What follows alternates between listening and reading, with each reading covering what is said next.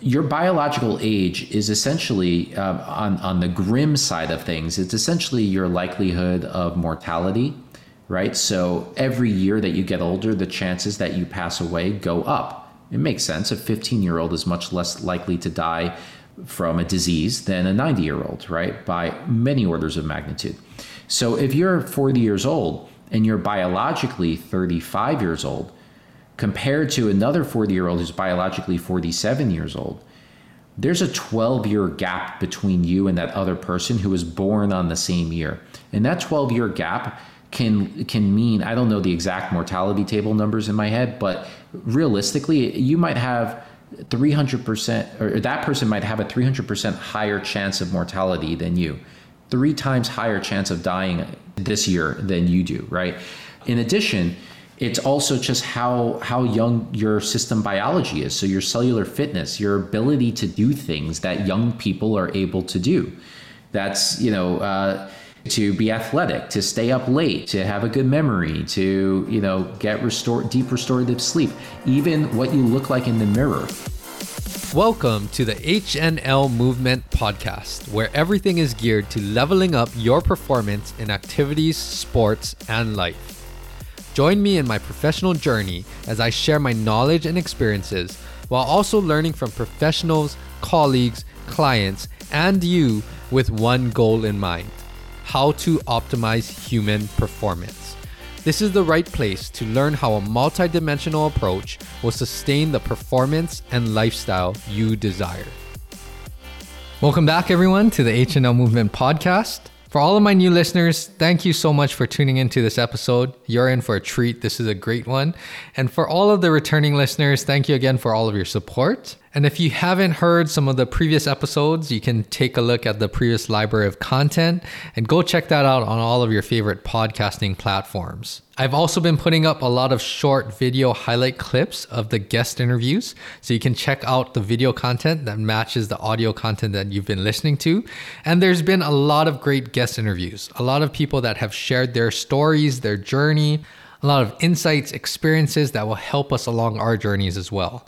And I've covered a lot of solo topics, so you're in the right place to hear about everything that deals with optimizing human performance, everything from injury prevention or rehabilitation topics, of course, strength and conditioning, exercise, movement, and training, and sports nutrition strategies as well.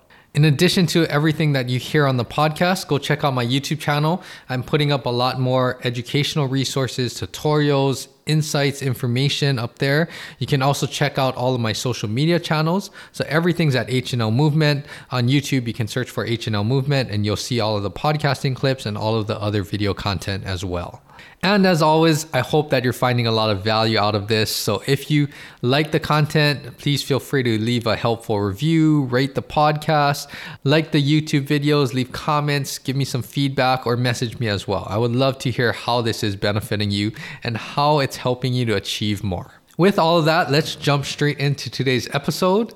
And we have a very fascinating topic that pertains to all of us because we all age throughout life. And this is all about aging, longevity, a lot of research, and what this person has done with the creation of their company, Novos. And we have Chris Mirabile joining us on the podcast, who's a founder and CEO of Novos. And we're going to dive into everything about longevity. So he really breaks down concepts. I enjoyed learning so much in this episode, and he breaks it down for us to understand some of the intricacies and complexities of what goes into all of the research, what kinds of solutions they're providing, and also how multifactorial it is that lifestyle plays this huge role in supporting overall health and helps us to live longer and more active and happy lifestyles. Chris also shared his stories, some of the things that led him down this path to not only create Novos, but on this lifelong endeavor and passion to really understand how can we impact our biology when it comes to longevity. Also, be sure to stay tuned to the end when he starts to talk about some of the resources, educational content, and all of these things on their website that we can learn more about longevity. I will put all of that in the show notes as well so you can check that out. But there's a lot of great resources, a lot of research. Of course, their products to assess and support our biology. So you can check all of that out outside of this podcast. I'm really excited to bring this episode to you, so I hope you enjoy this episode and let's jump straight into it. Welcome back, everyone, to the HNL Movement Podcast. I am super excited about this episode. We're going to dive into a lot of interesting things that pertain to all of us because we're all aging and we're going to talk about longevity and aging. But I'm so happy to have Chris Mirabile. He's the CEO and founder of Novos to join me today. So, welcome to the podcast, Chris. Thank you, Andrew. It's nice to be here. Yeah, so let's dive into it first. Uh, before we get started on your journey, what great things you're doing with Novos. Let's start with just give us the elevator pitch of what Novos does, what you have founded and created, and some of the interesting, fascinating things that we all should pay attention to. Sure. So, Novos is a consumer longevity biotech company. So, that's a lot. Uh, what does that actually mean? So, we are uh, one of the very first companies that is addressing consumer longevity as opposed to anti aging, which has been around for decades or even centuries.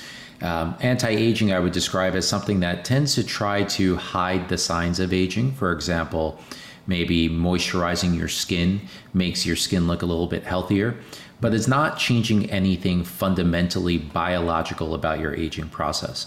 Whereas longevity, and there's an entire field of medicine and uh, biotech for the longevity field, is looking at the causes, the underlying biological causes of aging, and how can we interrupt those causes or support the healthy function of those aspects of biology so that you can, as we like to say at Novos, stay younger for longer. And so Novos is a is a consumer company in this space. You oftentimes will, if you dig into the field, look you'll find uh, biotechs, academic professors, um, even pharmaceutical companies that are uh, looking for opportunities in this space and developing novel treatments. Uh, but there are very few consumer companies. And so I started Novos because there wasn't anything out there, as far as I was concerned, to be able to do today for myself, for my family, for my loved ones, to be able to address what's known as the hallmarks or mechanisms of aging. These are essentially the causes of aging. I wanted to be able to do something now beyond the obvious, like eating healthy or exercising or getting good sleep. And, um, and that is when I decided to create Novos. That is awesome. And you, this company, I believe, started in 2019. Yes, that's yeah. that's when we began on the R and D side of things, and then we eventually launched uh, the first uh, formulation in January of uh, 2021. Yes, so almost two years now. And there's a lot of this is a whole industry and field that there's so much more growth that needs to be, you know, research that needs to be done, a lot of growth potential.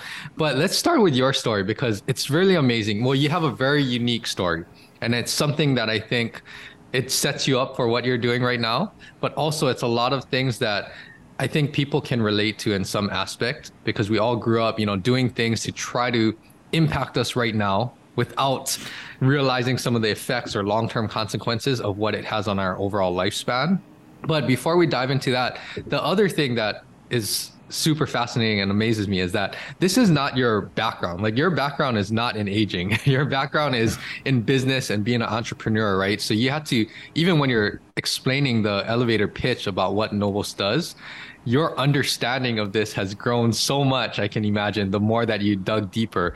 So let's talk about your story now. You can start, you know, back in your childhood, kind of what started. I've heard snippets of it, but explain to the listeners what started your journey down this path to be super interested and wanting to help all of the general public with this type of aspect of lifespan. Sure. So you're correct, Andrew, in, in saying that my professional career path to this point, although it's been very entrepreneurial, it hasn't been specifically in the field of biology. But my personal interest has always been in health and by extension biology. So starting when I was 12 years old and I picked up an issue of Men's Health magazine and decided I was inspired by by the the people on the covers and wanting to be in good shape and to at you know 12 years old attract attract uh, the girls in school. Um, uh, so admittedly a very superficial motivation to get into health but nonetheless it was it was a positive outcome i started exercising i started uh, watching my diet and at the time it was one of those uh, low low fat, high protein diets. And then fast forward to when I was 15 years old. Um, actually, today is the anniversary of it. So, wow, 23 years ago today, I suddenly had a seizure, and it turned out that it was caused by a brain tumor.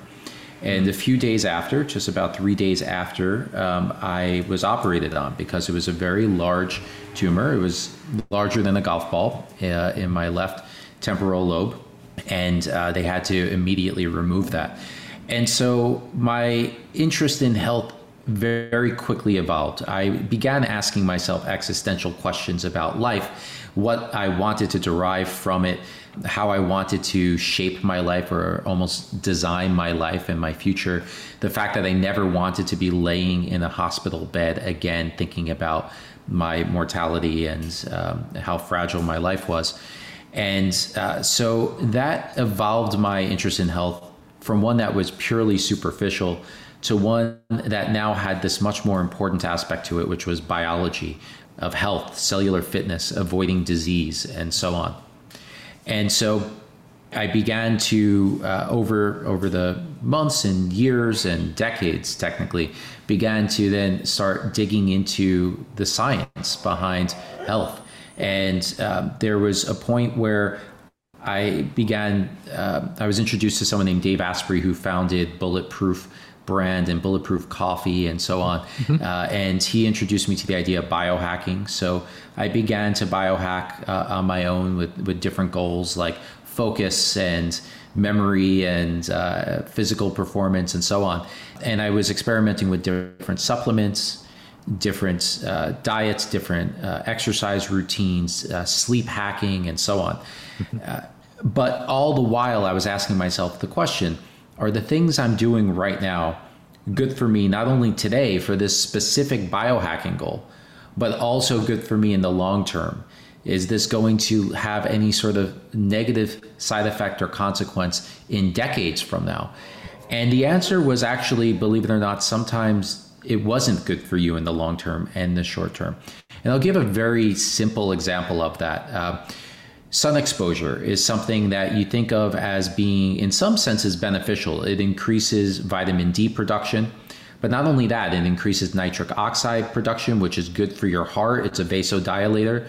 It increases endorphins, which are the feel good uh, neurotransmitters. It makes you um, happy and in a good mood. But at the same time, it also increases the, the chances of well, DNA mutation uh, definitely happens from the UV rays, but it increases the chances over the long term for melanoma, uh, for different types of cancer. And so this is something that I didn't know at the time, but I was stumbling upon uh, a concept known as antagonistic pleiotropy, which is the a big word for a simple concept, which is essentially that what is good for you in the short term can actually come back to harm you in the long term it's actually a little bit more advanced than that related to genetics but like that's the the simple way to think about it. And so i then started to look at everything through that lens of what is good for me not only in the short term but also in the long term. Are there things that i can do today that will accomplish my goals of say better focus better physical performance improved energy improved mood while also leading to better health outcomes in the long term and the answer is yes, there are actually things you can do to get the best of both worlds. You just need to look at everything through that lens. And so I began to do that. Uh, I began to research the science of aging, as I mentioned earlier, the biological root causes of aging. I began networking with scientists and talking to them about their papers that I was reading, asking them about uh, different over the counter ingredients that have been found to impact the same mechanisms of aging or different biological pathways that are related to aging, like mTOR or AMP kinase and so on. And I was surprised to find that the scientists were actually very optimistic about these ingredients. And I was surprised, I think, because the medical doctors would always be very negative about supplements. They'd say, "Oh, you're creating expensive urine. You know, just follow my advice and then take prescription drugs when things go wrong." Right? Which, like, mm-hmm. we know the medical system's broken, but scientists they look at the research in its purest form and they let the experimental evidence point to the truth and they're not you know basing their opinions on the pharmaceutical agenda at least most of the time they're not and so this was enough for me to say okay there is something here there is potential to impact these hallmarks of aging without having to invent an entirely new molecule that needs to go through the FDA approval process over the span of years and potentially decades, and um, may very well end up failing because it's not safe enough or it's not powerful enough. And it's something I can use today, and I can provide to my family, my loved ones, and then the community community at large. And that's essentially how Novos was born. That is yes, it's a long journey, and I can tell this is your passion and yes, like you said, I can appreciate that too because being in research and you know i'm in the infancy stages but yes you look through everything with you're trying to take out as much bias as you can. You know everyone's going to have a little bias but you're just looking at the data and finding ways to either explain things or having the science explain it for you right? And i think with all of the things nowadays you know there's so many things so many competitors trying to sell you the same product and all of that a lot of that can cloud kind of what is the ultimate goal, right? Of getting this to work. In this case, it would be either a supplement or a longer lifespan, right? So all of that is definitely something that I can appreciate. Before we get into all of the the ins and outs of Novos, let's backtrack a little bit because you know I can that was definitely a life changing experience. You know, unfortunately, you had to go through that, and you know, as a high school kid, right, you don't want to have to even think about that, right? So let's talk a little bit more, whatever you're willing to share. Like after that, you had the brain surgery, right? And I'm assuming everything was clear, nothing returned or anything. You can share about that too. But what was your health and fitness? How did that impact, I guess, your lifestyle, health, and fitness? Besides looking into research now, like, did you have to take certain considerations in? Were there certain restrictions with like what you could do for the next year or two, or yeah. kind of explain some of that? What was the obstacles that you had to overcome?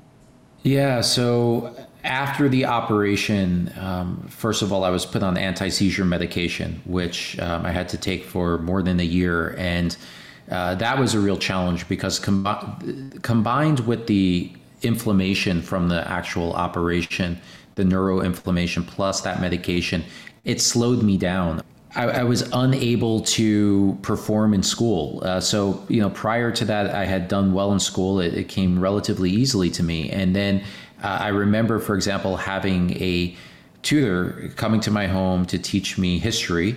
And that tutor asked me to repeat the sentence she had just read to me five seconds earlier. And I couldn't repeat it because I couldn't remember it like that's how how uh, far I had fallen from where I once was, right? And I was taking physics and uh, some advanced courses, statistics, and I had to try to keep up with all of that, which was an enormous challenge.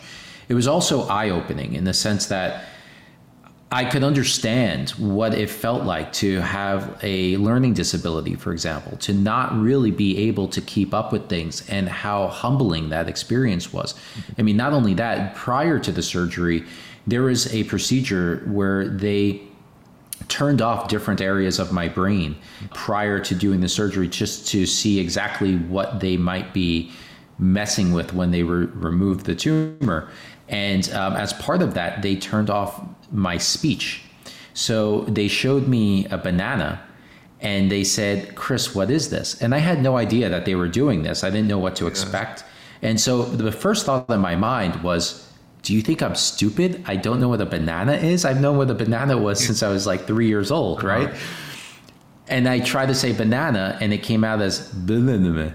Uh. I couldn't actually articulate words. Mm-hmm. And again, that was a humbling experience to be able to to to feel how frustrating that could be. And yeah. so to your point of you know how difficult the experience was and not ever wanting to go through that especially as a high school student although i agree with that and i would never want to go through it again it was also one of the greatest gifts i was ever given i was forced into that position but by being in that position and then choosing to try to derive lessons from it and to emerge stronger in a better place from it, I was able to to grow a lot from that experience. Back to your your question, uh, other things. So I wasn't able to play contact sports. So I had played on the high school football team. I was no longer able to play. Uh, in fact, I went from you know Friday nights hanging out with friends at, uh, from the football team and so on to spending them alone writing poetry uh, about my experience and about life and so on. So it was majorly transformative in, mm-hmm. in that way as well. Um, I wasn't supposed to weightlift uh, for uh, a few months. Um, I kind of snuck it in in the basement of, of the my mm-hmm. my parents' house uh, that I grew up in and then in terms of coming back, I set a goal for myself. So there was um, something known as the National Physical Fitness Championships that the United States Marine Corps hosts in San Diego, California. And I had read about it in the newspaper and I was inspired by it uh, because I had always been really into physical fitness before this happened to me. And I said, this is a great goal for me to set for myself to not only get back to where I was, but to exceed where I was and it included things like pull-ups and push-ups and sprints and long jump and so on and i qualified and oh. i placed um, uh, seventh in the united states so this was just uh, just over a year after okay. um, coming out of the surgery maybe roughly speaking maybe 18 months later in my senior year of high school um, and so i was i was very happy fortunate to be alive to be able to do that and then to have succeeded. I didn't get first. That's what I wanted, but uh, ultimately, I was I was happy with the outcome.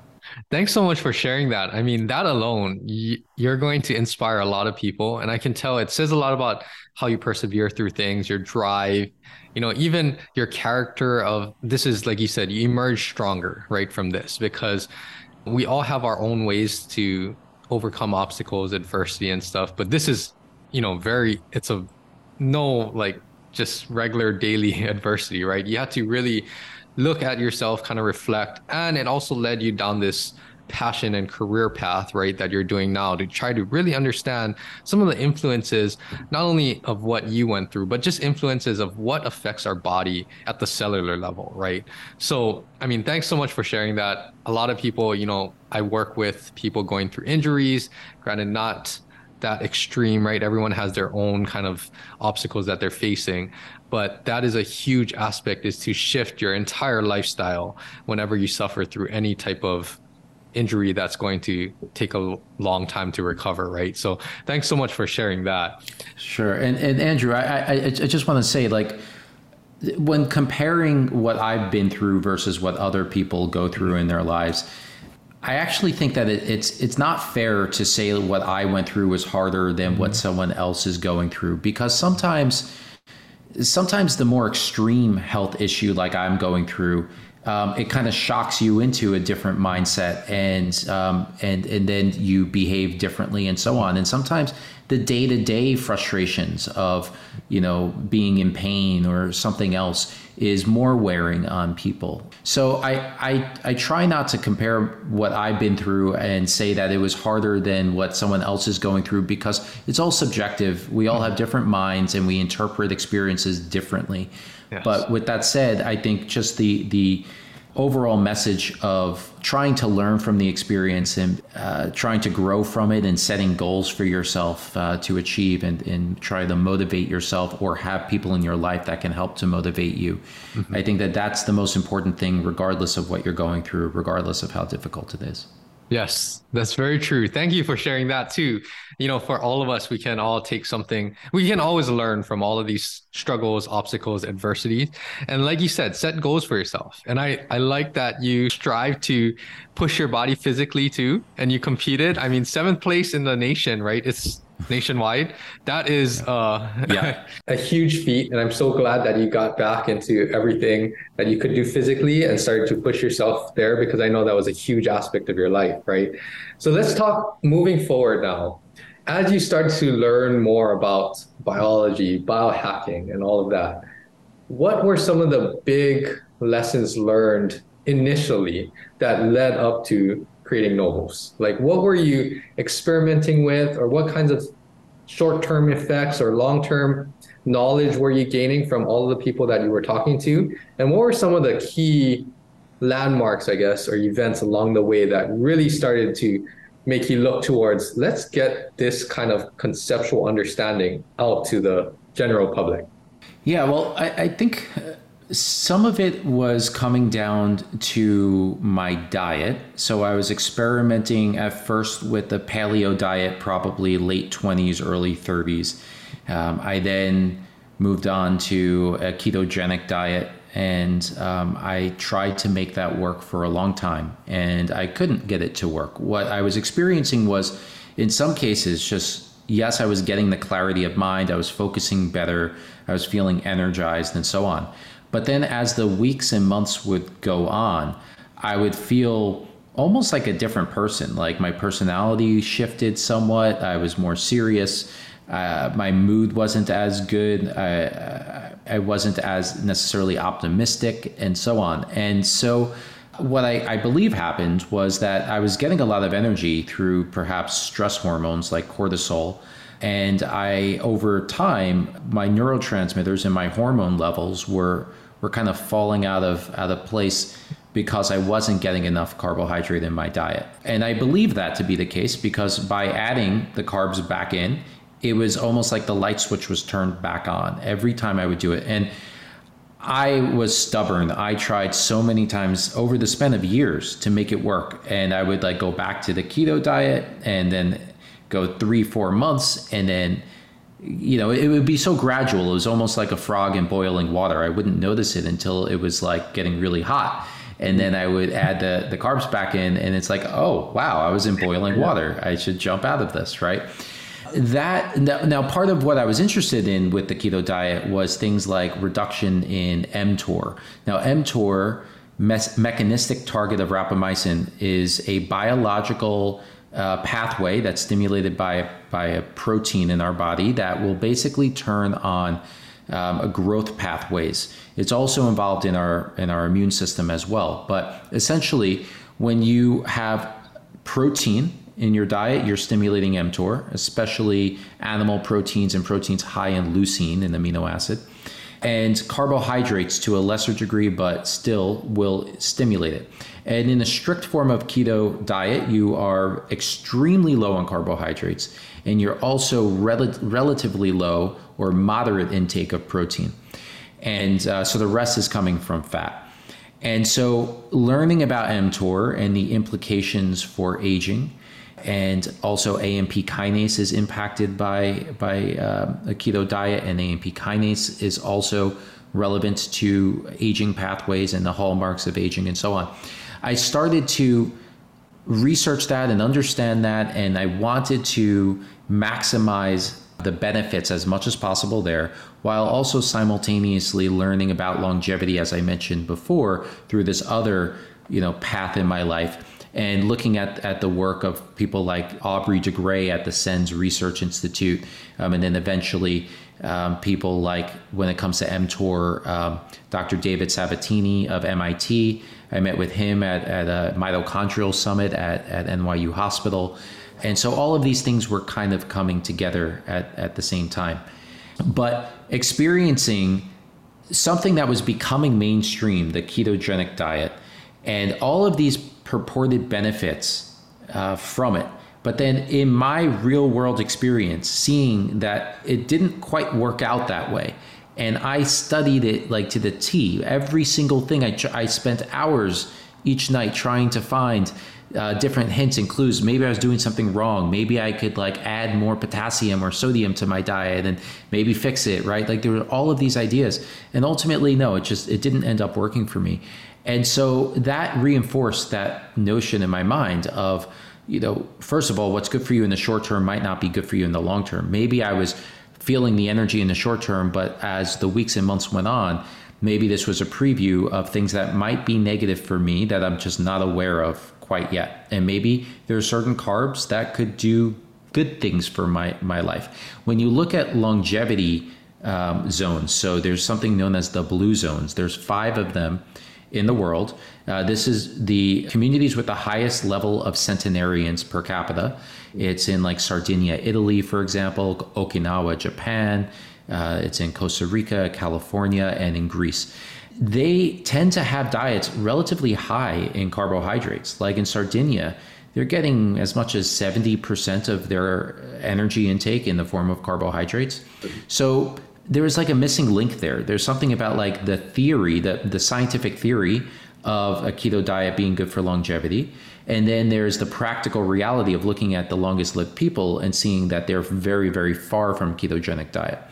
And so this is just an example of some of the things that I was experiencing in my in my actual waking life and trying to piece put the pieces together and to better understand longevity and uh, the different aspects of what you hear promoted on the internet or from you know health influencers and so on or that is theoretical in the scientific community versus the practical real world outcomes and trying to find the middle ground where things actually are in agreement with each other. Yes. That is definitely the key. I, and i like how you tried a lot of things. You experienced the practical aspect and implications but you're also digging into literature, like actual literature, and trying to understand this, not just, you know, on the surface level, but really trying to understand this, talking to people at conferences and summits, right? Talking to the actual researchers themselves, because yes, I would say there's oftentimes, especially with information so readily available today, there's a huge gap or disconnect between what is practically or clinically going on and what the research is actually saying and moving towards. Because as you know, looking through all the research, there's still a lot of gaps in literature or research that we still need to fill, fill. But the information that we have, how can we make that applicable to, in your case, you know, like everyone, right? To try to start to mitigate or not mitigate, but maybe reduce the effects of aging, right? And that's what I want to talk to next because what was some of the key events or ideas or did you have a light bulb moment epiphany to say okay let's take what i know now and let's work towards developing a company that can package this knowledge information resources supplements right how did that kind of push you in that direction to go down this path Sure. And before I answer that, Andrew, one thing I want to say based on the last thing we were we were talking about is not only looking into the scientific literature, that's important, but it's also worth mentioning that uh, you, I'm sure you're familiar with this uh, because of your field of study.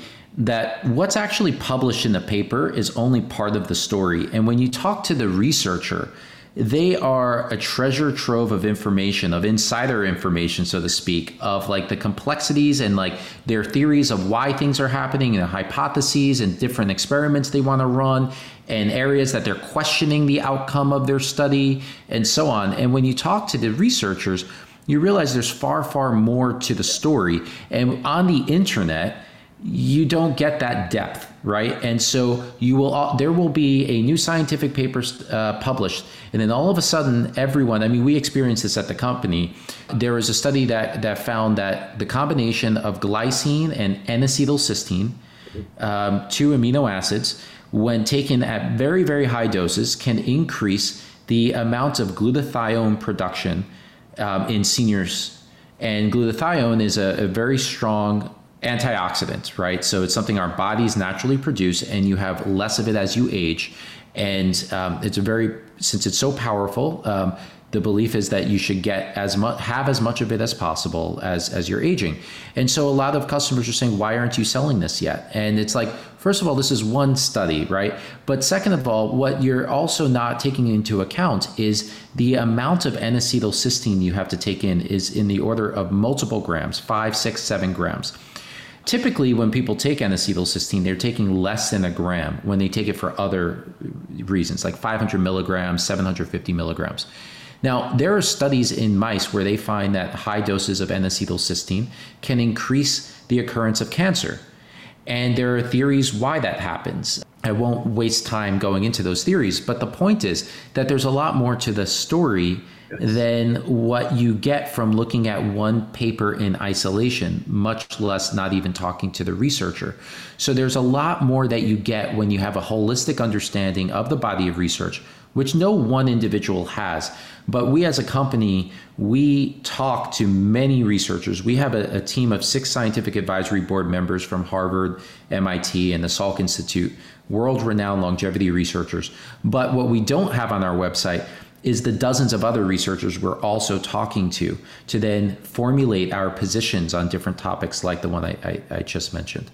Yeah, before we go into the next part, I love that you said that because that is so true. And it's giving a it's giving people one, I think an inside peek as to how complex this is, but also what you're doing and you're doing your due diligence to make sure that you know you get all of this information and you synthesize the literature because like you said one study that is like literally a couple blades of grass in like a whole grass field and you're just basing it off of that right? So i think that's important in any research field right? Research talking to the actual researchers their decades of work and understanding and theories and you know all of the explanation that is not in that paper that is exactly what's the gems, I guess, the hidden gems, right? But anyway, not to interrupt you, but you can continue and then if you want to mention what kind of led you into developing Novos too.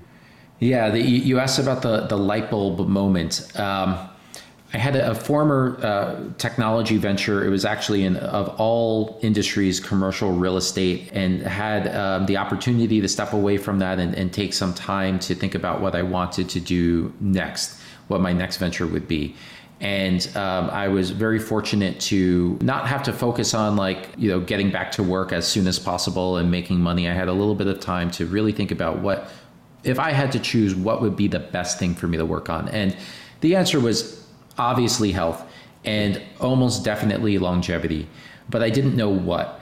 And I started attending conferences, and I would hear scientists present their their novel uh, perspective on a specific aspect of biology or hallmark of aging and a possible product that can come from that, but it was on the biotech side.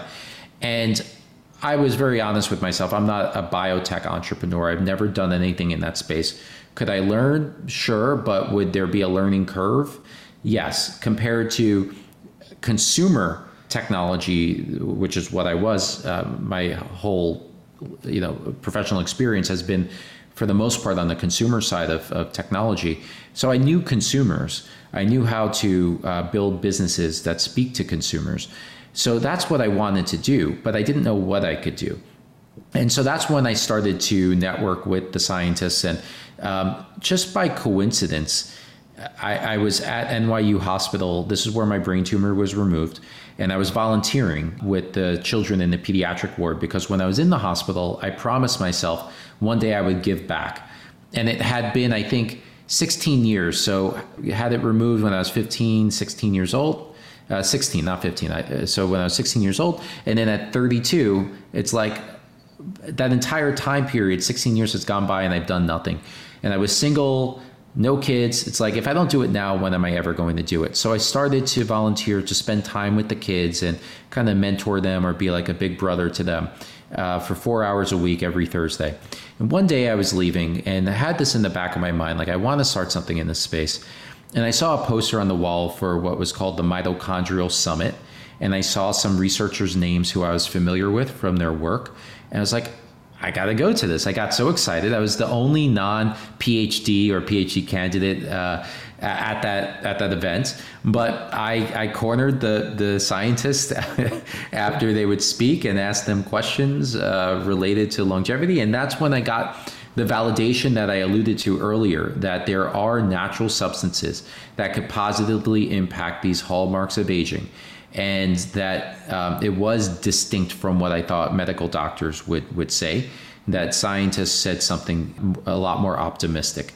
And, and, and that was enough of a validation for me that there is something here and it is in, a, in an area that I can play in, in, in other words, consumer driven, something I felt comfortable with and that I could succeed with. So uh, first and foremost was to figure out what could I create that I would want to take every single day of my life and to share with my family and that was like the standard I, I, held everything to. If I could create a formulation that met that standard, then I knew I had something to get started with to then create a business out of. And then I had, of course, a vision for something much bigger than that, which is what Novos is now becoming and what we will become. But it was that first kernel of a formulation that I wanted to take that no one was creating. And I wanted it in a convenient, easy to do carrier or, or uh, form factor, which we created as a powdered drink mix rather than taking a dozen pills a day. And, uh, and that's how we started with Novos Core, our, our very first formulation. Wow, that's amazing. And like you said, it kind of came full circle. And if you hadn't been in that specific place, you probably wouldn't have seen the poster and yep. you wouldn't have met all of these professors and got to talk to them, right? Let's start diving in into okay, as you started to create Novos, because obviously you have done a lot of research, you have talked to a lot of people, you have a lot of people that you said are advising or consulting in the company too. So let's dive into the concept of longevity what kinds of things you guys are actually looking at? I know there's ways that you can measure or try to measure you know your actual age and your biological age right? Based off of so many facets of aging right? Or longevity. Mm-hmm. so let's talk about that a little bit more. Talk about what are you looking at and what are these aspects or facets of longevity? Sure. So i'm going to be saying a lot of big words very soon. So I hope I don't lose your audience with this, but I'll, I'll, try to keep it as comprehensive as possible. So I've mentioned multiple times that there are these 10 hallmarks or causes of aging.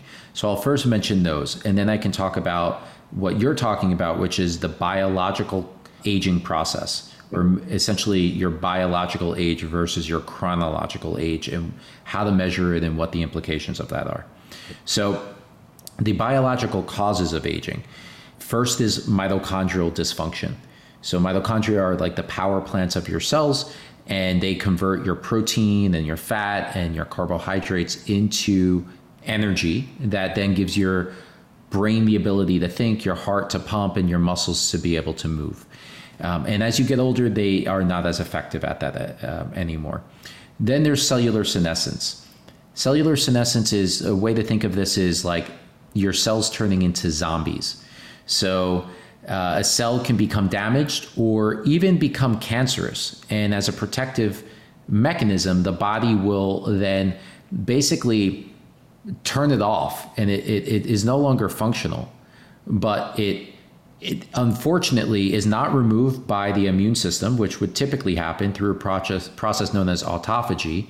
Um, it, it kind of flies under the radar and it secretes what's called a SASP, S-A-S-P, a senescence associated secretory phenotype, a big word for basically a simple concept. It, it lets out damaging molecules that can then cause other nearby cells to get damaged and become senescent as well. So, like many things in aging, it's an exponential curve. As you get older, the number of senescent cells increases more and more. It's one of the reasons our skin wrinkles that and cross linking, which is a hallmark of aging, I'll, I'll mention in a few minutes.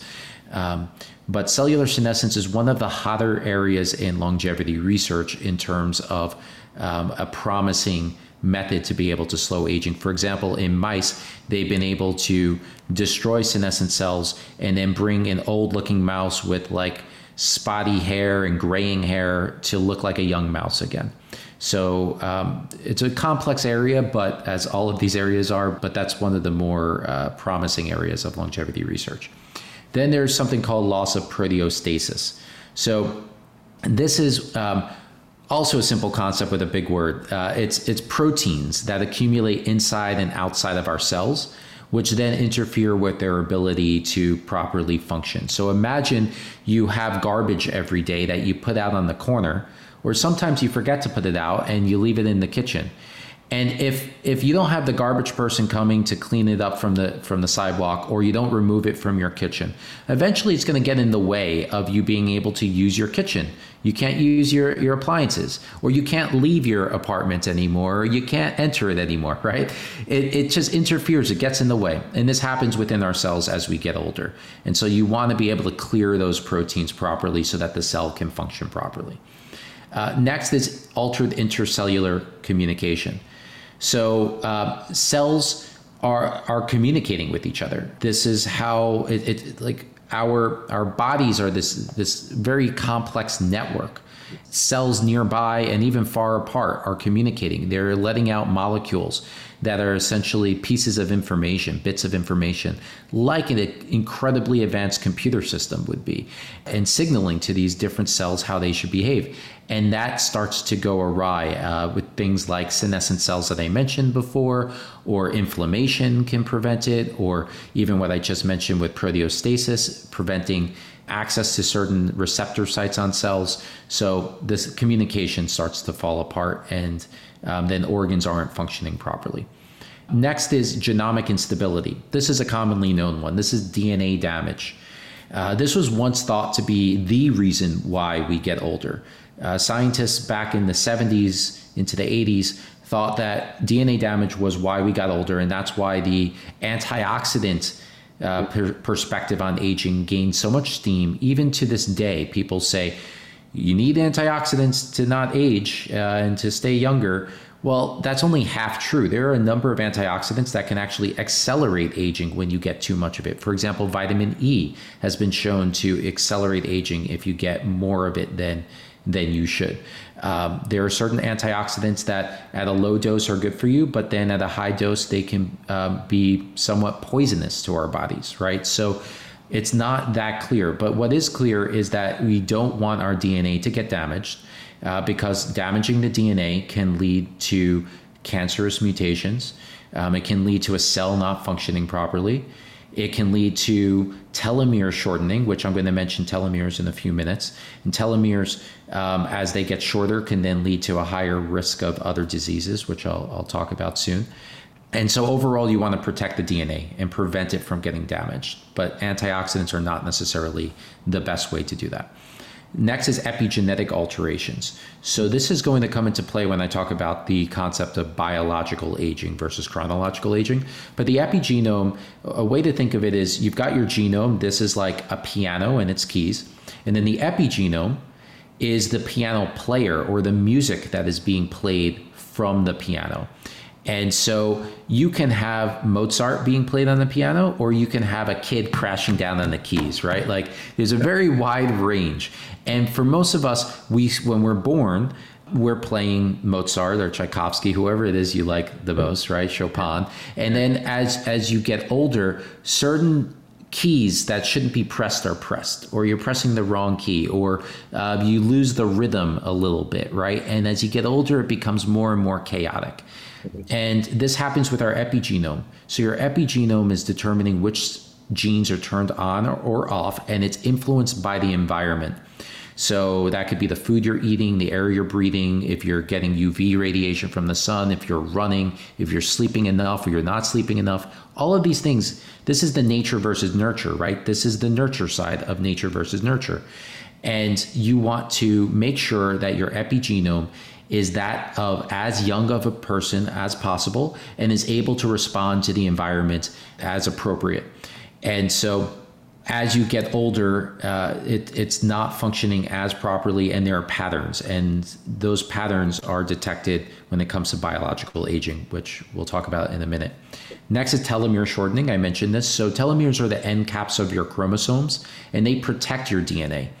Every time you have a cellular division, you produce a new cell, the telomeres get a little bit shorter.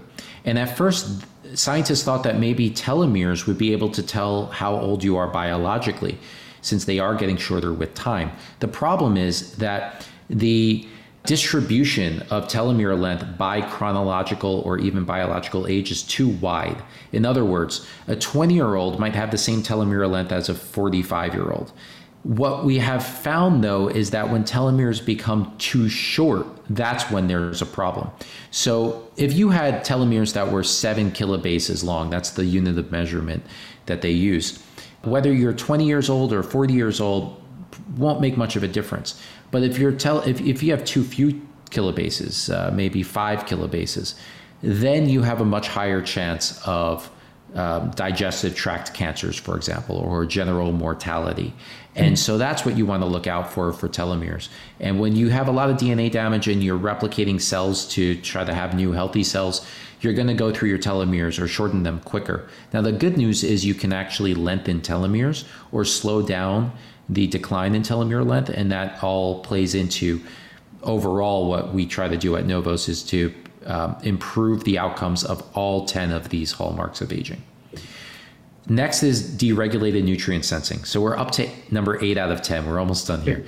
so, uh, deregulated nutrient sensing is how uh, cells become less tuned into nutrient signals. So, this you can see on a blood lab that your doctor uh, orders for you. For example, your HbA1c, which is a measure of the glycation of of um, your red blood cells, essentially your blood sugar levels, what they have averaged over the last three months or so that will go higher and higher. In other words, your blood glucose control is not as tight as it is when you're younger, and it becomes more and more diabetic.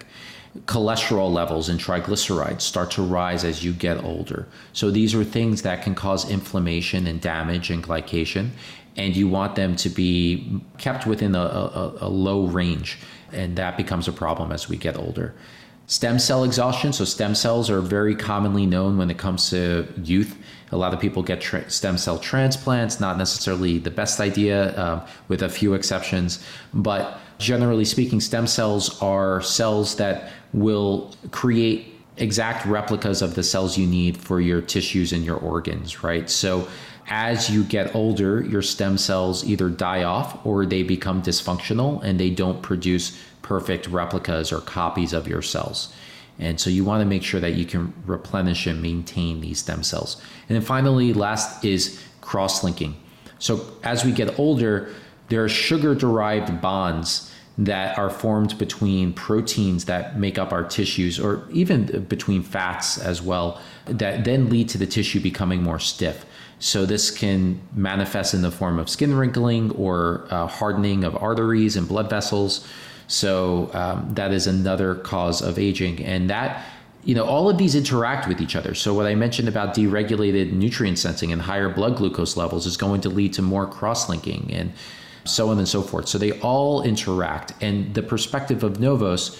Um, that I presented to the scientists before starting the company was wouldn't it make sense to try to address all of these simultaneously and to rather than trying to just address one or two, which is what scientists are typically doing. They're focusing on their field of expertise and maybe trying to create like a, a therapy that only addresses stem cell exhaustion or only cross linking. They said, what if we could do something that addressed everything simultaneously? And they said, well, yeah, that certainly would most likely be the best way to approach this. The problem is when you're doing something on the FDA path, which is what you need to follow for biotech, you need to create something for a medical indication, and aging isn't a medical indica- indication. So it needs to be for arthritis or for heart disease or neurodegeneration and, and so on. And they also need to stick with simple formulations like a single molecule. They can't combine 10, 12 things, at least not easily. And so when you go the natural path, which has less FDA regulation, we fortunately can combine, like we did with Novos Core, 12 ingredients that could address all 10 of these simultaneously. And so that's the overview of, of the, uh, the lens through which we look at aging and how we then formulate our products, how we communicate information to, to people, to the general public. And with all of that said, I'm happy to talk about biological aging versus chronological aging if you'd like, but I'll, I'll pause for a second in case you have questions. That no, that is a very good intro to the 10 aspects of aging because I've heard about all of these separately. I'm no expert in the field, but you know, I read things here and there that pertain to kind of my field that I mentioned to you, osteoarthritis.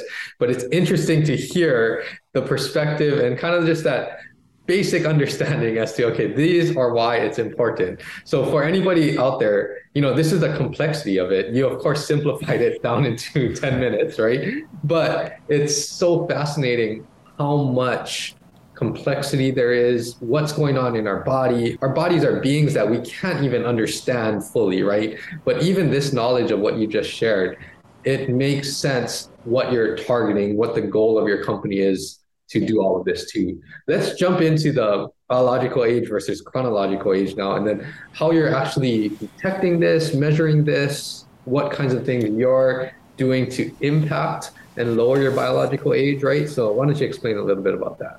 Sure. So, chronological age is what we're all familiar with when we ask someone what their age is. This is how long you've been alive for, how many times the earth has revolved around the sun, is essentially your chronological age. Your biological age, on the other hand, is how old your biology is, essentially, how well it is functioning. And somebody who is, let's just say, chronologically 40 years old might be biologically the equivalent of a 47 year old. For example, if they smoke a pack a day, they probably are on average about seven years biologically older, or they could be biologically younger. So, for example, my most recent biological age test, which we'll talk about what those are in a minute, was done when I was about 37 and a half. And my biological age came back in my lower to mid 20s.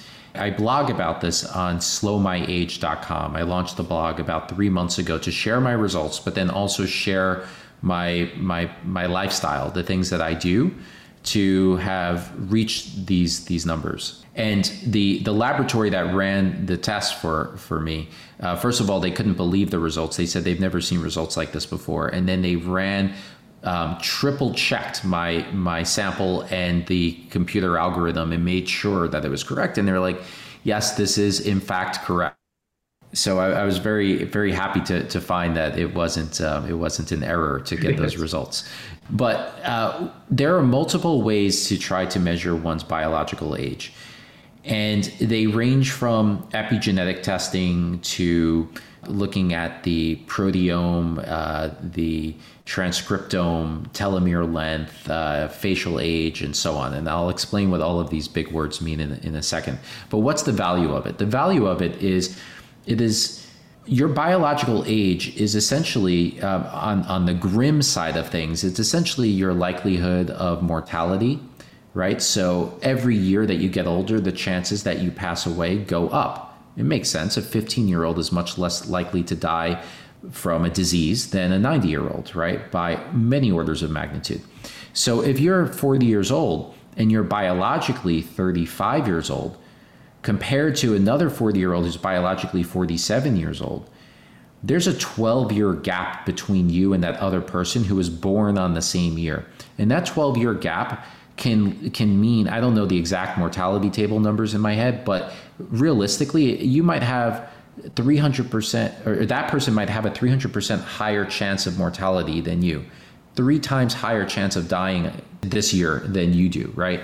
In addition, it's also just how how young your system biology is. So your cellular fitness, your ability to do things that young people are able to do. That's you know. Uh, to be athletic, to stay up late, to have a good memory, to you know get restored deep restorative sleep, even what you look like in the mirror. So one of the uh, longevity tests out there, it's the um, in our perspective the the most reliable, powerful biological age test that exists right now. It's called the Dunedin Pace Clock, which I'll also talk about soon. One of the things that they've they've created these researchers was they took the 45 uh, year olds, all chronologically 45. Then they took the 10 youngest biologically aged, 10 oldest, and the 10 average, closest to the mean. And they merged with the computer software, they merged the faces of these people.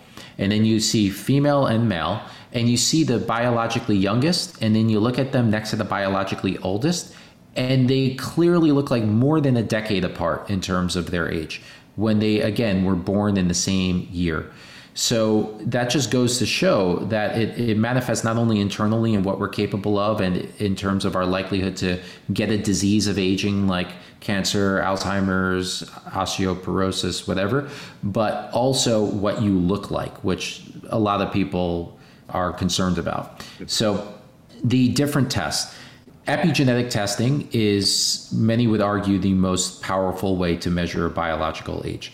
I mentioned the epigenome earlier. So there are patterns in which genes are turned on and off, and scientists have been able to identify these patterns and write algorithms that could then essentially tell you how old you are biologically.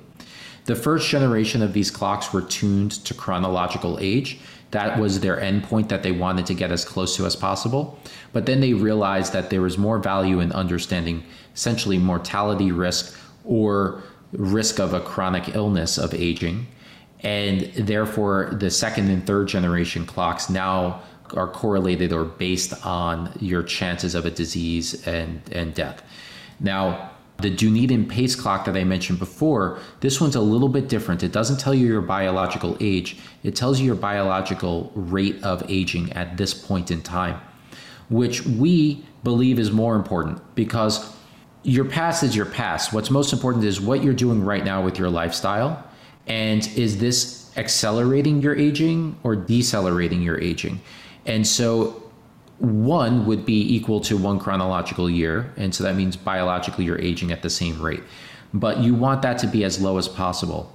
So, for example, mine came back as 0.69, meaning I'm aging 31% slower with my lifestyle, which we can talk about if you care to, than the average person my age. So that's the that's the goal that we set for our customers is you want to try to reduce your biological rate of aging as much as possible. Now, beyond epigenetic tests, there are other omic uh, data sets. So, epigenome is one of them, right? But then after your epigenome is your transcriptome. So, this is the RNA that is uh, the messenger. You know, so you have your DNA, and then the RNA is like the messenger to then lead to protein production.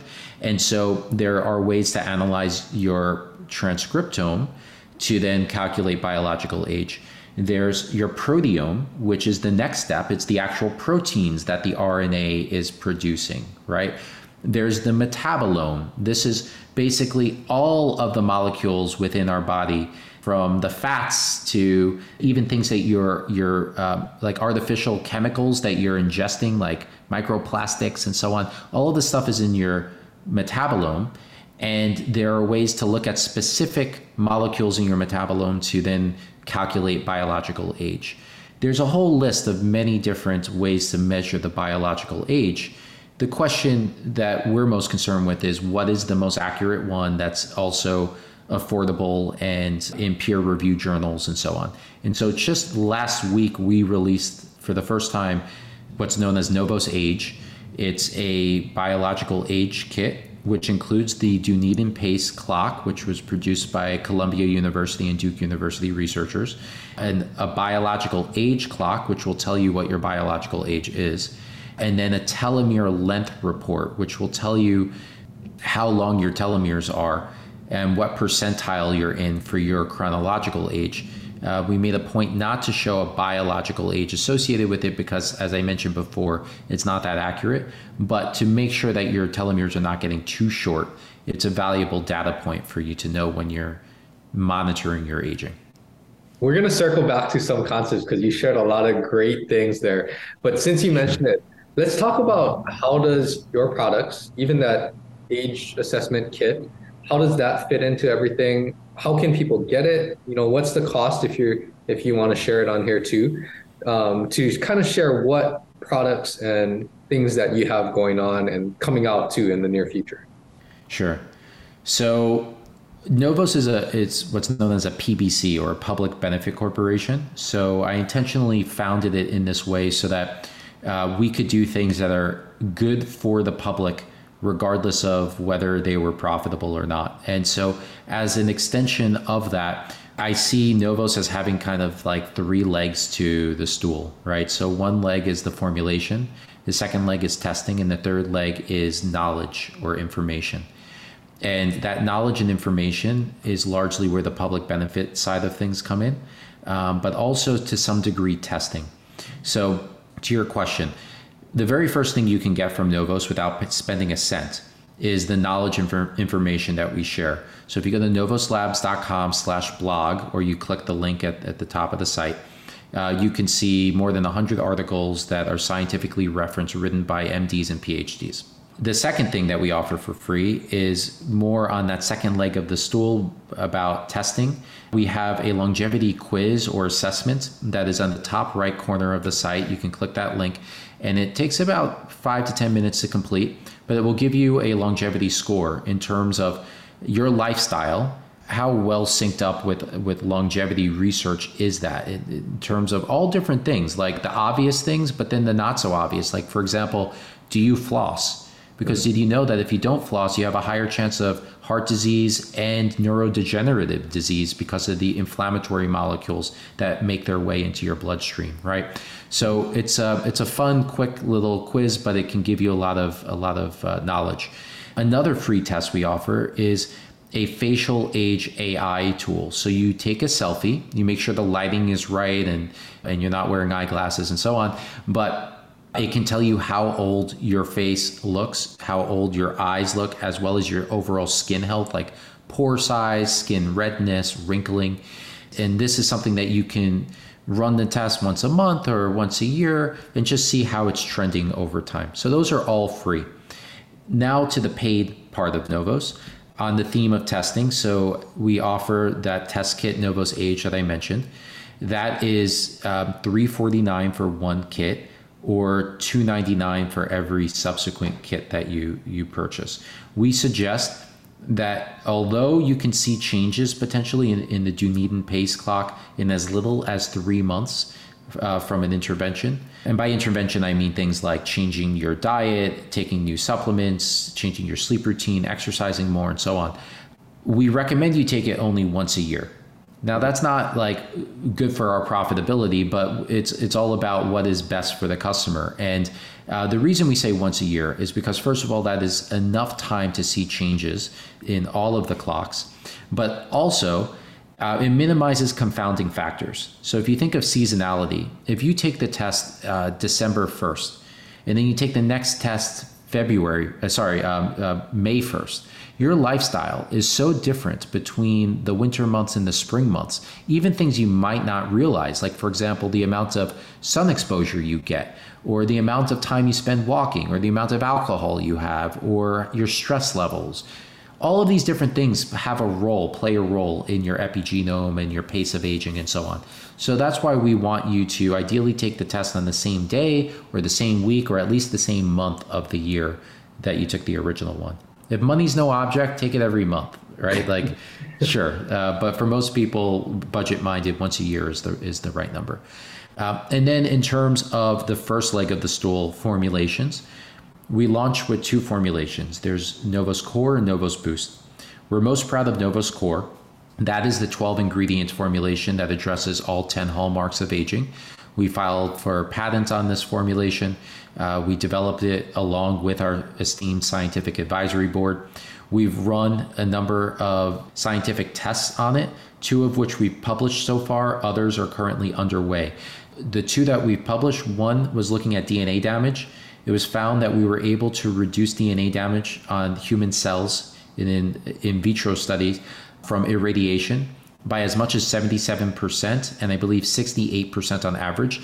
These numbers were off the charts. The lab has done $7 million worth of studies on, uh, of the same sort on different molecules, including some molecules in our formula, but they've never seen anything come close to this. And it, it's just the result of the synergistic nature of these ingredients being put together um, in the way that we have.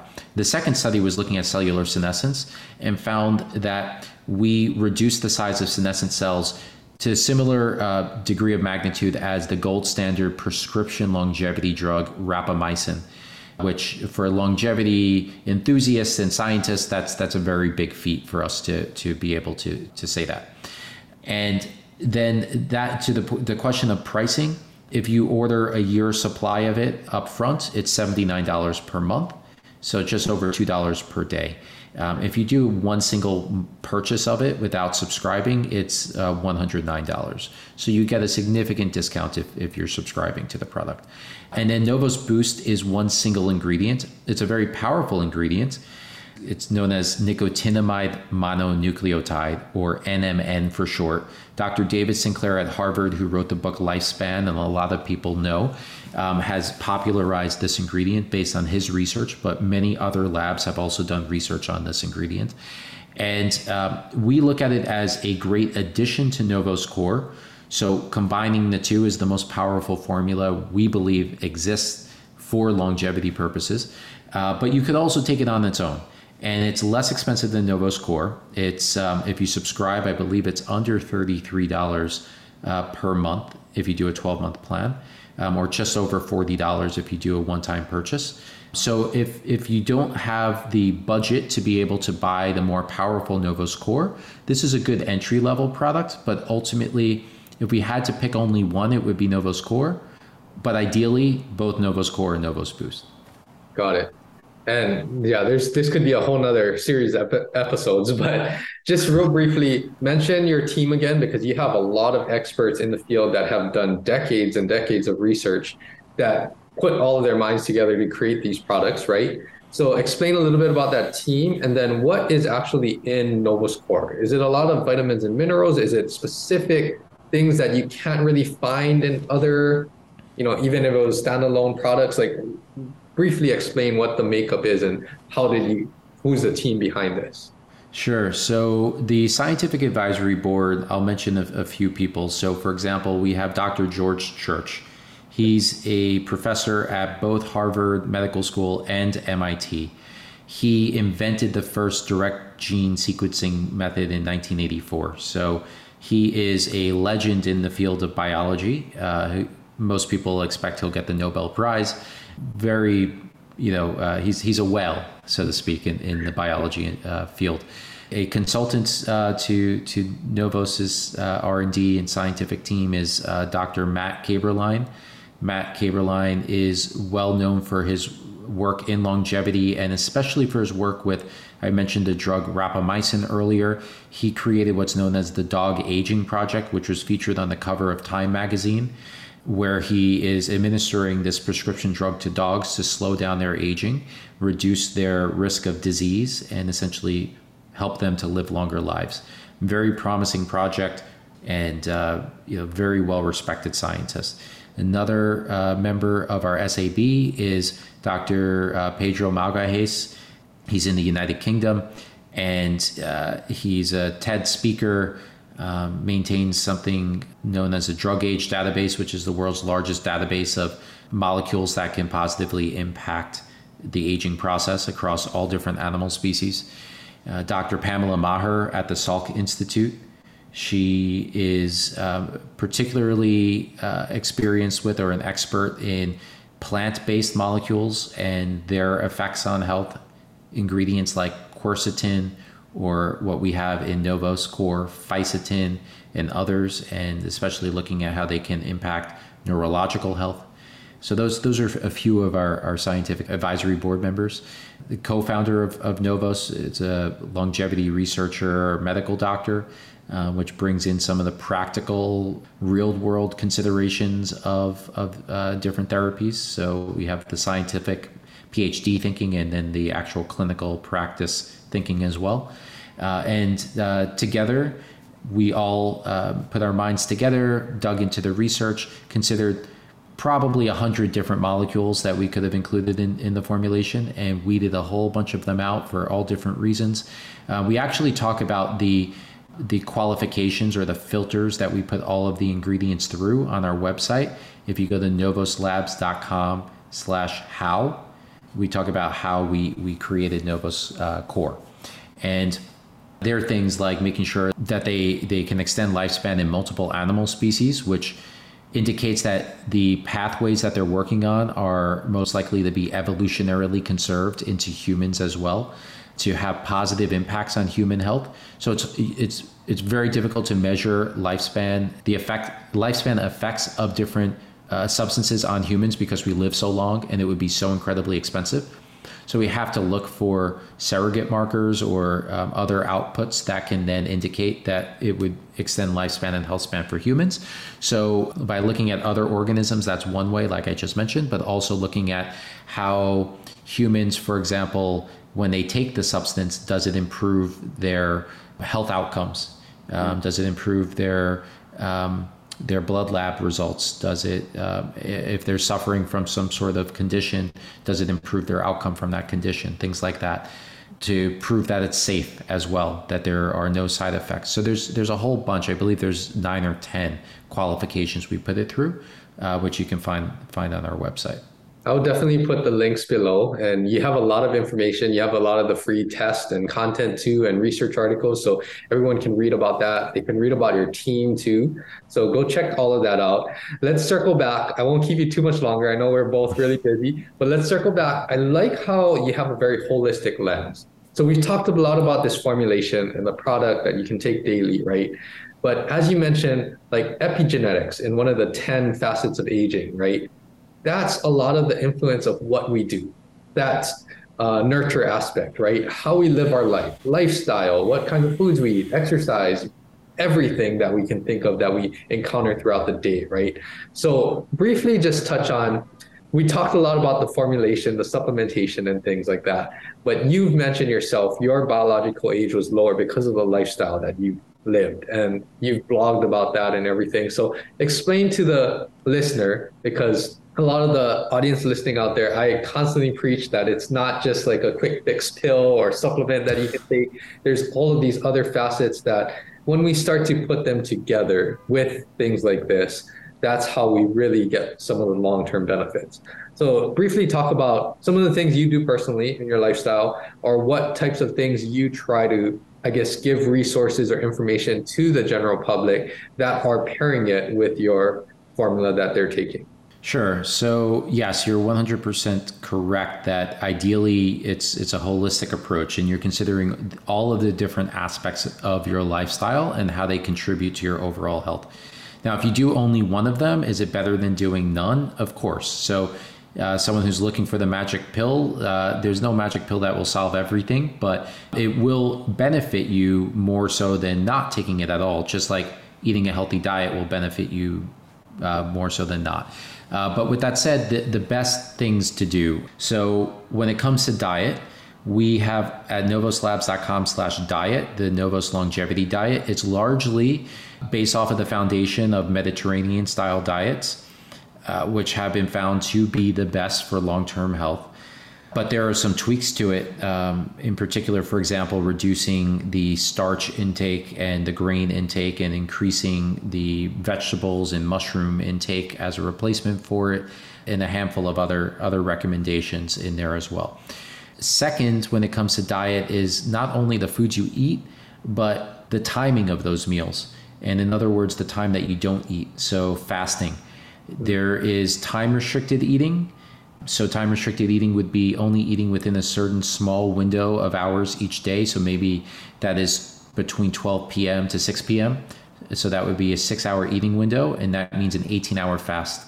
That would be a great way to go about your day. There's a lot of research, especially Dr. Sachin Panda at the Salk Institute, who looks into the circadian rhythm and its impact on uh, your metabolism and ultimately your health outcomes that, that can result from that the quick thing to mention about that is that you could have two people, even twins, eating the same foods, same uh, number of calories, and so on, but they eat at different hours during the day. And the one who has the smaller eating window that tends to be shifted towards earlier hours in the day will have better health outcomes, better metabolic effects, um, less weight gain, so on and so forth, than the person who is eating for a wider window, um, especially later at night. Related to that would be fasting. So every so often, trying to go at least 24 hours and as much as as crazy as it sounds three days without eating any food. Once every quarter I've, I have I've slacked a little bit recently maybe once every six months at this point but um, I try to do once every quarter where I go three days without food. Um, and then once a week I try to go without food for 24 hours. So that might be like 6 or 7 p.m. dinner and then waiting until dinner the next day before I eat again. that's extreme for a lot of people and uh, but it's actually much more manageable and easier to do when you work your way up to it so for example if you're only eating within that six hour window it's easy to then collapse that six hours to four hours and then the next week collapse it to three hours and then eventually get to 24 hours your body adapts and there's a psychological element yes but overall there's also a biological element that metabolically makes you more capable of going longer without the food. Exercise at a minimum walk 21 minutes per day. That is like a, a, magic number in terms of eh, almost like pareto's law of you know 80 20 principle so minimal effort to get a significant number of benefits. It's not literally 80% of the benefits it's probably about 50% of the benefits but you'll get significant benefits if you're walking 21 minutes a day briskly but ideally you're walking a lot more than that and you're also getting some weightlifting high intensity interval training. And you don't have to do steady state cardio, but if you're not doing something like high intensity interval training, then you probably want to do some steady state cardio, um, like a higher intensity zone of cardiovascular activity, like zone four or zone five um, exercise. And uh, what else? Supplementation, we already went over. I'd say uh, sleep is incredibly important. Don't neglect sleep. If you do, you run the risk of cardiovascular and neurodegenerative issues, not immediately, but if you look fast forward uh, 10 years, 20 years, 30 years. All of these topics I actually covered on a webinar. So I did a webinar about a month and a half ago for longevity lifestyle. So if you go to YouTube and you search Novos longevity lifestyle, you'll see it. And um, I go into a lot of the research and the charts and the graphs and a lot of different topics, even talking about things like exposure to, to green, so being out in nature and the effects that that can have on your longevity. The fact that air pollution is actually worse for your longevity than even cigarette smoke is. So, a lot of interesting facts and then tips and pointers for each aspect of your lifestyle. I go through a, a full slide on practical tips for each one of these topic areas. That's awesome. I will put the link in the show notes as well so people can check great. that out. And thank you. The last question is there's so many great things that you shared. And for everyone out there, I mean, the key takeaways, this is something that I'm always fascinated by, is that how multifactorial your lifestyle is to actually contribute to living a longer life. And you can see your background behind you, right? The the slogan or the motto is younger for longer, right? That's really what you're trying to do when you impart a lot of these healthier lifestyle habits, right? So let's talk. The last thing I want to ask is like, where's the future direction of Novos? And if there were one key takeaway for the listeners to get from this podcast or any of the other content out there, what is your big take home message for everyone out there when it comes to longevity or living a healthy lifestyle? Yeah, well, I, I, think the, the number one take home message is what most people don't realize is it is possible to slow down and even reverse aging. We've shown it scientifically in the laboratory and, and we're showing it now in the real world as well. So, you know, aging is not inevitable. It is not something that cannot be uh, scientifically impacted and, and slowed down uh, to your benefit. And uh, now is the time we have learned so much in the science of aging and longevity, gerosciences, um, in the past decade, more so in the past decade than we knew probably combined throughout history prior to that. And this pace is accelerating. It's attracting the greatest thinkers in the world of biology to, to this field because of how much how much promise it, it shows. So now is the time to start to get involved involved with it. And in terms of uh, what's next for Novos, Uh, I can't say too much, but you know, we we we see ourselves as as being the household name, the the leader for consumer longevity. So taking the latest innovations from the laboratory and through our network of connections with the scientists to first of all, of course, carefully evaluate everything and and have safety first. First, do no harm, but then bringing these innovations to you in the form of knowledge or formulations or testing. Awesome. That was a lot of great information. Thanks for staying on a little longer, but there were so many things that we could have dove into too that we didn't get to touch on, but check out the website, all the content that I put in the show notes. But other than that, thanks so much for joining me, Chris. I learned a ton. I'm sure the listeners learned a ton too, and we'll be on the lookout for everything else in the future. Sounds good. Thank you, Andrew.